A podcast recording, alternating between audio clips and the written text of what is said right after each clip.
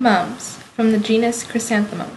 Mums are perennial plants that grow up to four feet tall. Their leaves have deep lobes.